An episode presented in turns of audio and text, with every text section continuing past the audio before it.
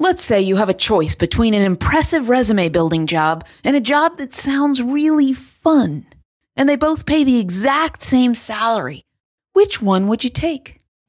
When we're given the gift of hindsight, we tend to go through a lot of regret in life. You know, the I coulda, shoulda, woulda done it's, or the if onlys.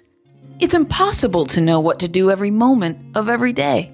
If only there was a guide that helped us to make better decisions. Welcome back to Why Are We Shouting? With me, Jill Salzman, here to help entrepreneurs get down to business. I want to talk to you about small business blunders, ways that entrepreneurs shine, and valuable lessons about growing your biz. This week, I'm going to recount one of the toughest decisions that I had to make early on in my career. I was fortunate enough to be offered two insanely different internships, and I'm going to wonder out loud with you if I made the wrong choice. There I was, standing at a payphone at 53rd and 6th Ave in New York City, waiting for the hiring manager at the New York Academy of Sciences to pick up. I was on hold. At the time, I was a biology major at Brown University, and I'd applied to an internship with the New York Academy of Sciences. My parents would be so proud of me. I was giddy with excitement about it.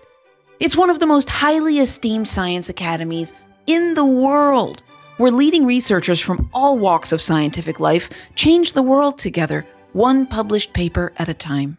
It's three centuries old, and their mission, as stated on their website, is to advance scientific research and knowledge, to support scientific literacy, and to promote the resolution of society's global challenges through science based solutions.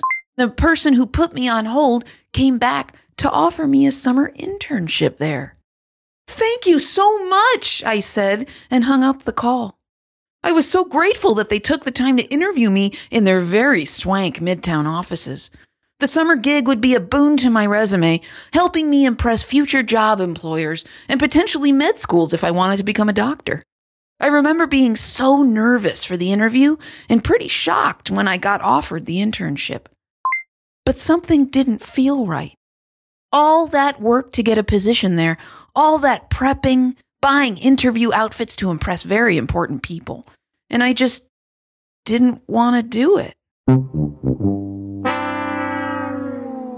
All those external ideas were put into my head about how grand the opportunity was, but they weren't mine. The crappy part? I didn't realize any of that until I was offered the gig. As a kid, even a grown college aged kid, it's hard to know what's right for you. Heck, some of us don't figure it out until we're 50 or 60, and even then, there's still so much to explore and a lot of not knowing. At the time, I figured, what was a summer if not for fun? For something I really wanted to do. Something that would engage me now rather than pay off later. I'm certain that it's disappointing for any parent, or adult really, to hear from a teenager who doesn't ever know what they're doing. But I've come to realize that in middle age, we still don't know what we're doing. So who are we to influence kids with the right stuff? There is no right way to do anything. Somehow, I knew this deeply in my gut. So when I got a call back that same week about an internship at the world renowned Wilhelmina Modeling Agency, I said yes before I'd even gotten to turn down the New York Academy of Sciences. Now, don't get me wrong, I wasn't asked to model. I'm five foot six, and I didn't have the anorexic body or thinning hair that was very in vogue to get that gig. I did, however, get excited by the idea of management, long before I'd launched my first business in music management. I was tasked with managing the new boys on the runway. Side note to all college students out there need I say more? They needed someone to book the new models and help around the office. Yes, please. I called the New York Academy of Sciences back and said that while I was honored to have been offered an internship, I'd be declining. My heart sank for my parents. The first day on the job at Wilhelmina, I got to know right away what a comp card is. The model's business card that includes photos and vital stats all in one place so that clients have all they need in one spot. And what measurements the boys need to have in order to be saleable to agencies. I helped employees get their coffee and did all the mundane tasks that were so glorified in the movies that I was beyond happy to do them. I was also working in Manhattan where overpriced lunches felt so fancy that even they left you starving like a runway model, and yet we didn't care. The summer was a memorable one, to say the least. I got to drool at hot guys every day. I got to see a lot of famous female models come in and out of the office. I learned how agencies reject gorgeous people who don't fit the industry standards, and I became very friendly with one model who let me in on what the lifestyle was like. Spoiler alert, it's not pretty.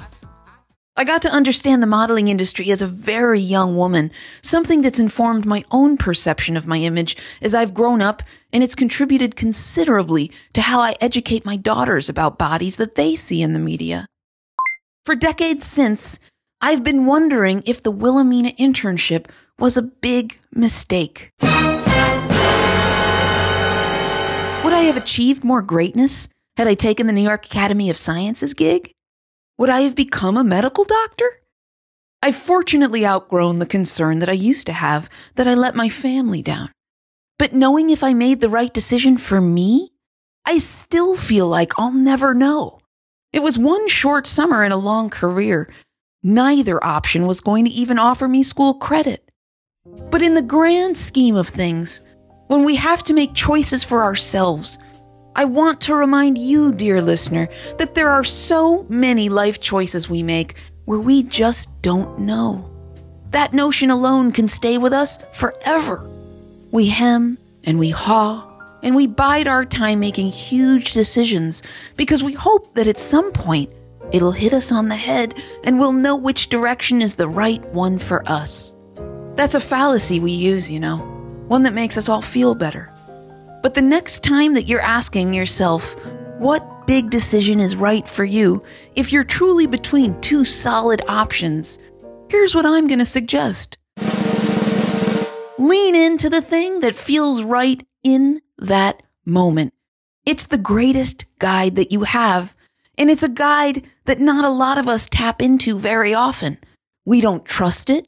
We're told to ignore it. And then we make decisions that, of course, we wished we hadn't down the line. Oh, how I wished we could add, got offered a prestigious internship and turned it down on our resumes for things like this. The world would be a less regret filled place, don't you think? You don't call you don't write, why not do both? Call or text me at 708 872 7878 or go to jillsalzman.com slash podcast so that you can record a message and I can talk to you in a future episode.